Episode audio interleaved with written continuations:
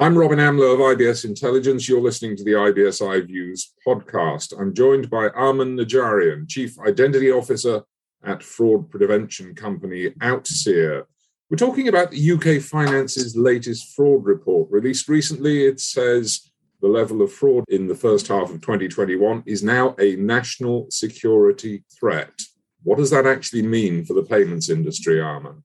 The numbers speak for themselves. Right? These are staggering numbers. And as it relates to the broader financial services and banking industry, if the industry has not yet taken notice uh, and and you know treating is not treating this with a sense of urgency, now is the time. This is certainly affecting how the banking industry operates, and certainly from a national security perspective, fraud is dominating you know malicious behavior, and we should all take notice and start to put controls in place at the at the national level and certainly within our own institutions. It's institutions, it's individuals. There is the cavalry coming over the hill, perhaps in the form of 3D Secure. Am I right in putting it that way? Yes, especially uh, in Europe and particularly in the UK, uh, 3D Secure as an authentication mechanism, specifically around payments, has proven to be the most effective way to drive efficacy and, and, and really authenticity with transactions uh, through financial systems. And we at Outseer are very excited to see this. This has been a long time coming. And the standards that have been put in place to drive, particularly around strong customer authentication, are being recognized with this, this standard, this emerging standard known as 3D Secure. Well, the interesting you mentioned secure customer authentication there one of the interesting things I find about that is it's been put off again, oh, and again. What's the problem with embracing what should be an obvious step? That's a very interesting topic. So, yes, there, there have been a number of delays, as we are all aware. However, we've been able to validate that putting controls in place, advanced controls that re- revolve around strong customer authentication, don't actually inhibit digital commerce they actually make it operate better. And so that so you know, what was the reason for the delays? It was fear among the merchant community, among the banking community that putting too many controls up will ruin the user experience, will inhibit digital commerce from actually transacting, will bring the economy to a halt.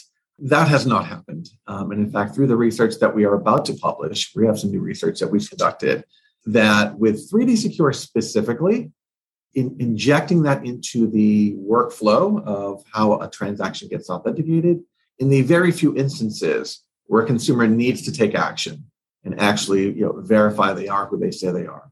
The abandonment rate of that transaction is very, very low, lower than other controls that are put in place.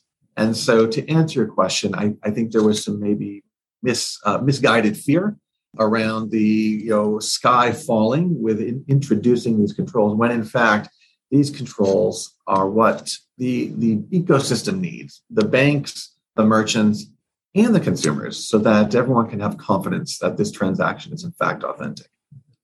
I'm going to add another point to that. A lot of what we've seen in terms of payments technology implementation has been sold to people on the back of the fact that it'll make things faster, it'll make things smoother, it'll make things easier.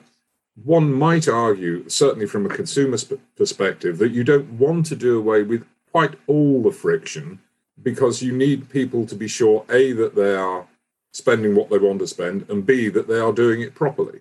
So they indeed. need time to think. It's, it's indeed. If you look at other parts of the world, uh, I'll look at India, for example where they have taken the, the, the, Indian government has taken to, I'd say, an extreme, perhaps, so some would argue, a, a very high level of authentication being required for every single transaction. That has certainly not brought the economy to a halt. I would argue, perhaps, right, that you know too much friction isn't necessary in some cases. To your point, though, adding the right amount of, I wouldn't necessarily even describe it as friction, but verification as a consumer, I'll speak for myself, right? When I'm conducting a transaction, a high value transaction, and I am stepped up and I am you know, asked to you know, verify some bit of information, I appreciate that because I, I turn it around and say, okay, if someone had fraudulently taken my credit card or had my credentials and attempted to run a transaction of that value, yes, I could dispute the transaction, but it adds the peace of mind to me as a consumer that for those certain transactions, perhaps that might be elevated in risk for whatever reason, uh, those few times that happens, it provides me the, the confidence that uh, my financials are not being misused. Well, so far we've been talking about this broadly from the industry perspective, but consumers need to do more about security themselves because security has got to come first. Otherwise, I'm never going to make a payment ever without knowing that it's secure. That's correct. That's correct. And I would introduce or argue, right, that the single biggest threat as a consumer are compromised credentials. And there's an entire fraud ecosystem who's in business to steal your credentials. And they have become very clever. There's organized fraud groups from around the world that do this for a living. And credential theft really is the gateway drug for broader exploits, including fraudulent transactions, accessing any stored value you might have in an airline account or even a merchant account. So, as a consumer, we should absolutely, and we already have as consumers taken notice, but practice good hygiene. Change your passwords, use more advanced password techniques, pay attention to alerts, etc. You know, take that extra step of verification if something doesn't feel right. So it's a very important point you're making around you know the role the consumer should be playing in the mix. Well, these are things. What you've just said is what you would have said 20 years ago. This has not changed for people, but still, we we as consumers fall short. So that puts the ball back in the industry's court. Yes, we've got 3D Secure coming.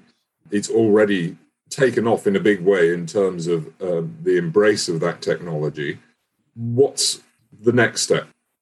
It's a very good question. So the, the, the next step to the industry is, well, twofold. I, I will make a comment on 3D Secure. Yes, it is the, the dominant standard, particularly in the UK and in many parts of Europe, um, around authenticating payment transactions. It's also worth recognizing that the standard, this protocol called 3D Secure, has been around for many, many years. The first iteration of 3D Secure was quite inefficient and quite horrible in many ways. And the, the industry rejected it for many years. The, the good news in all of this, in this tale, is that the standard body, EMVCo, who really um, has developed the 3D secure protocol, has made it better for everybody. Made it better for the, the banks, the issuing banks for issuing credit cards by providing a just a better set of data.